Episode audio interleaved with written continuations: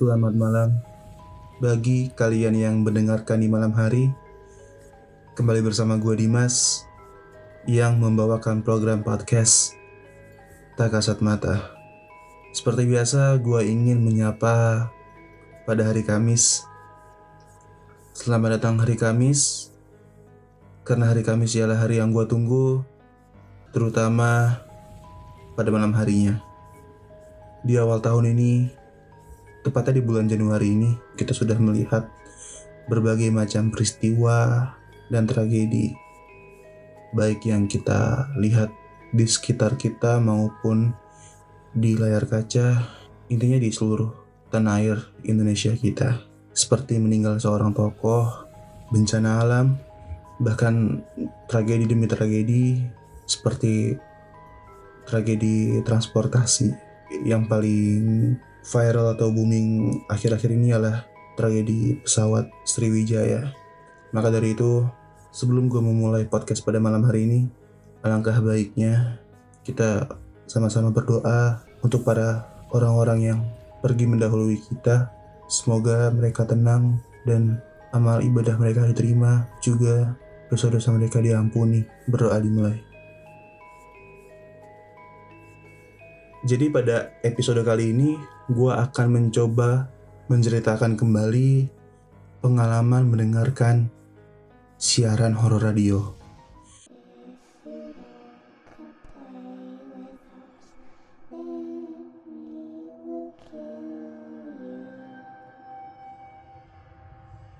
Namun kali ini berbeda karena gue ingin sedikit intro kalau gue ini suka mendengarkan siaran horor radio itu berbagai macam frekuensi dan pada kali ini gue akan menceritakan kembali pengalaman mendengarkan radio horor di salah satu stasiun radio yang bernama Pop FM. Gue sangat excited untuk menceritakan cerita ini karena di samping gue mengalami kejadian ini, gue mendengarkan langsung ketika gue searching di Google dengan menulis radio Pop FM siaran Nightmare Story itu muncul artikel yang ternyata artikel ini gua alami juga gitu.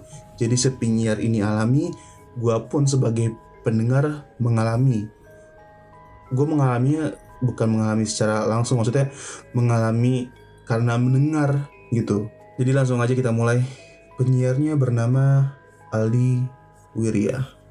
Yang dia tulis di artikel ini ialah cerita mimpi buruk.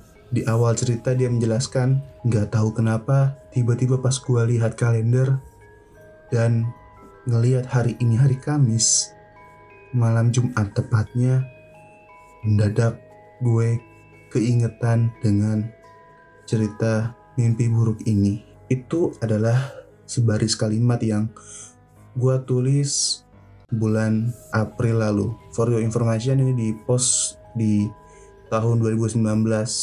Percaya atau tidak, cuma kalimat itu aja yang terekam di draft.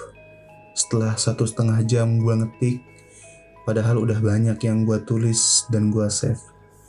Tapi gue juga nggak ngerti kenapa yang terekam cuma itu aja. Mungkin karena tulisan ini memang benar adanya mistis. Jadi, apakah kamu siap?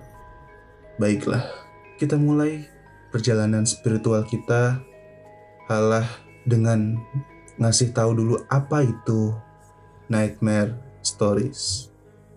Cerita mimpi buruk adalah acara di radio Pop FM Jakarta dan gua yang jadi host acara itu selama bertahun-tahun. Awalnya acara ini dipandu sama Harry Rahman.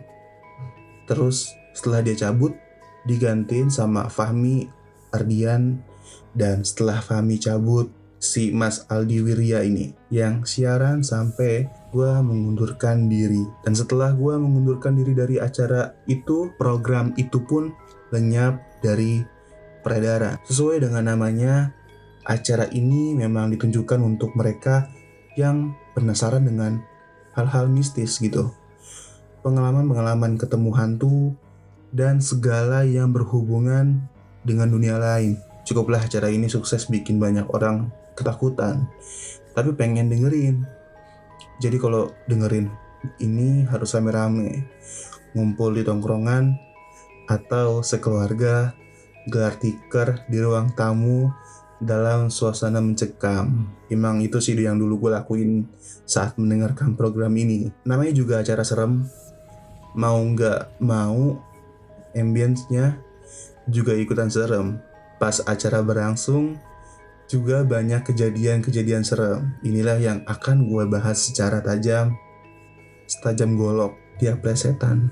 Lanjut. Kita mulai dengan pengalaman Mas Harry, host acara ini season pertama. Gue nggak ngerti kenapa, tapi mas-mas berbadan tegap dengan kumis serem melintang ternyata nggak berani sendirian saat siaran acara ini. Dia selalu ngajak orang buat nemenin siaran.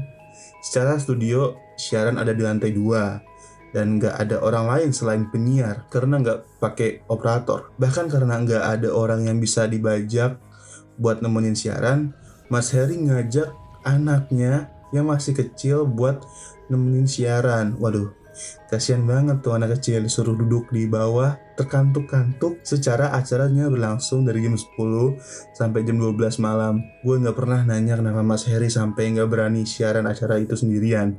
Tapi bisa dipastikan pernah ada sesuatu yang terjadi. Musim kedua acara ini Fahmi yang jadi host. Dan karena ini anak emang udah eksentrik jadi nggak ada masalah. Mungkin dia pernah mengalami sesuatu tapi kita nggak pernah tahu karena nggak pernah cerita gitu. Musim ketiga gue lah alias Mas Aldi Wirya sang pembawa acara. Kita awali dengan kejadian yang menimpa Meli Manuhutu. Ini anak emang pendengar setia acara ini Makanya dia penasaran, pengen nemenin gue siaran. Ketika acara mulai beberapa saat dan suasana sudah mulai mencekam, segera pindah tempat duduk. Dia duduk di samping gue. Pakai kursi plastik warna putih. Pertengahan acara pas gue lagi ngobrol dengan nelpon yang lagi cerita serem, gue kaget karena tiba-tiba dia mepet dan berusaha untuk duduk duduk satu kursi dengan gue. Mukanya pucat tapi nggak berani bersuara karena gue lagi on air. Pas gue muter lagu, barulah Meli teriak ketakutan. Ternyata tadi kursi Meli digoyang-goyangkan kenceng sampai Meli kaget. Awalnya dia nyangka itu ulah gue, tapi ketika dia ngeliat tangan gue lagi ada di atas mixer, barulah dia sadar apa yang terjadi. Meli ketakutan dan gak mau lagi nemenin gue siaran acara itu. Waduh, kesian banget nih Mbak Meli. Lanjut, yang menimpa gue sendiri juga lumayan banyak. Salah satunya adalah konsep acara berubah. Gue gak siaran sendiri, tapi ditemenin paranormal. Biasanya gue ditemenin seorang paranormal, tapi suatu saat gue siaran ditemani tiga orang paranormal sekaligus. Widih, suasana mendadak ya beda banget. Hawanya udah beda.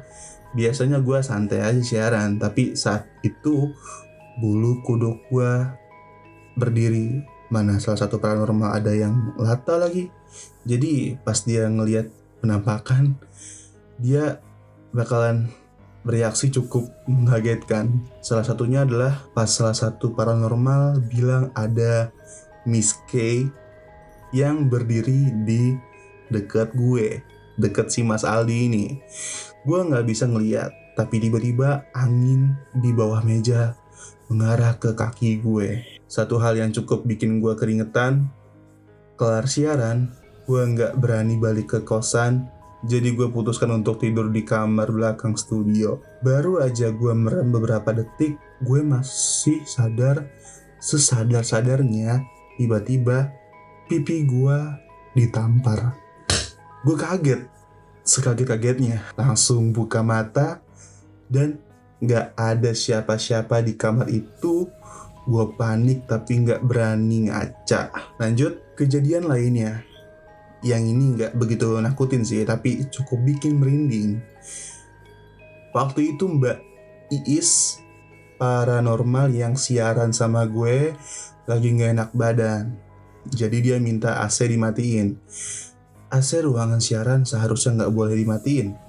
Makanya remote-nya pun diumpetin teknisi. Teknisi nggak bisa dimatiin nih Allah, nih orang ngejokes aja.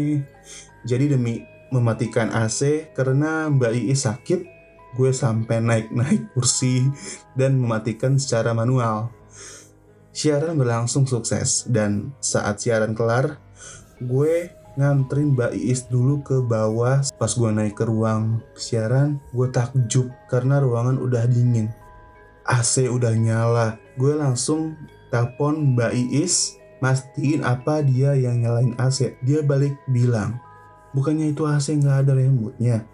Tadi pas gue matiin aja harus naik naik kursi. Duh, siapa yang nyalahin? Hmm, menarik nih ceritanya Mas Aldi. Oke, ini dia finally. Ini adalah cerita yang benar-benar saya alami juga. Yang penyiarnya Mas Aldi alami dan gue sebagai pendengar juga alami pada saat itu. Oke, Lanjut, yang paling spektakuler adalah kejadian yang satu ini. Masih dengan Bais tentunya. Ada penelpon masuk, cewek. Suaranya pelan, basah, dan ngilang-ngilang seperti ke bawah angin. Nightmare Story, selamat malam. Malam. Sampai di sini, gue lihat Mbak Iis tiba-tiba berhenti senyum, wajah tegang dan ngasih kode ke gue untuk matiin telepon gue yang gak ngeh dengan maksud Mbak Iis tetap aja nanggepin penelpon itu. Dengan siapa ini? Mumun. Mbak Iis bilang aduh Neng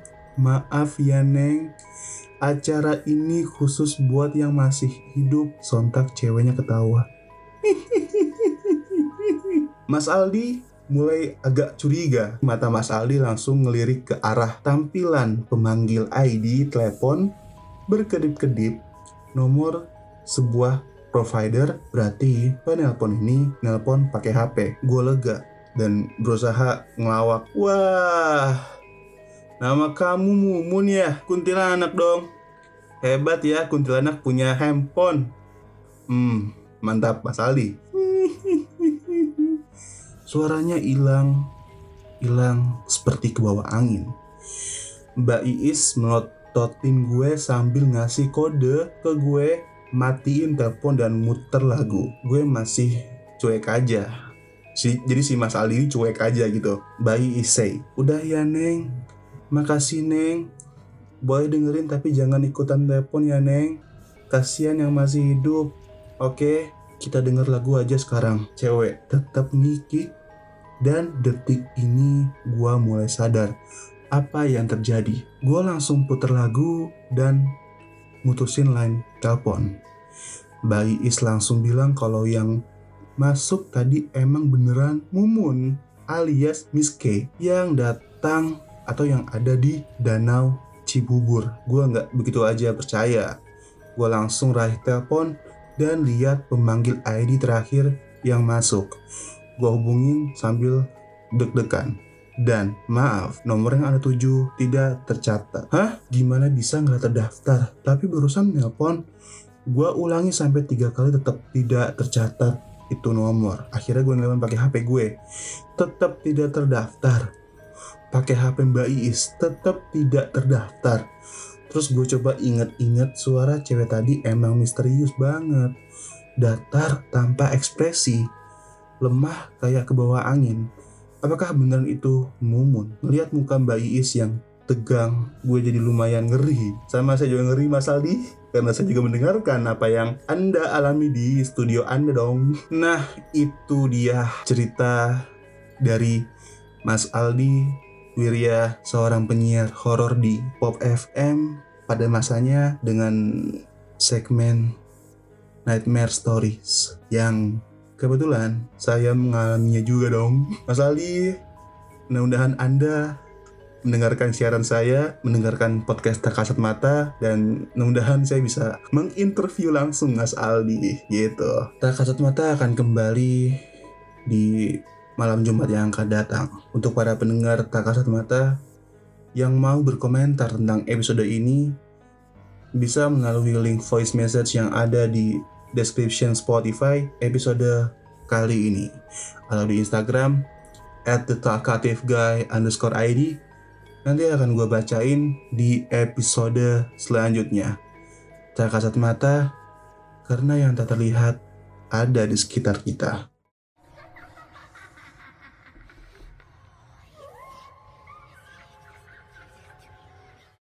Don't forget to follow us on YouTube, Spotify, and Instagram at the Talkative Guy underscore.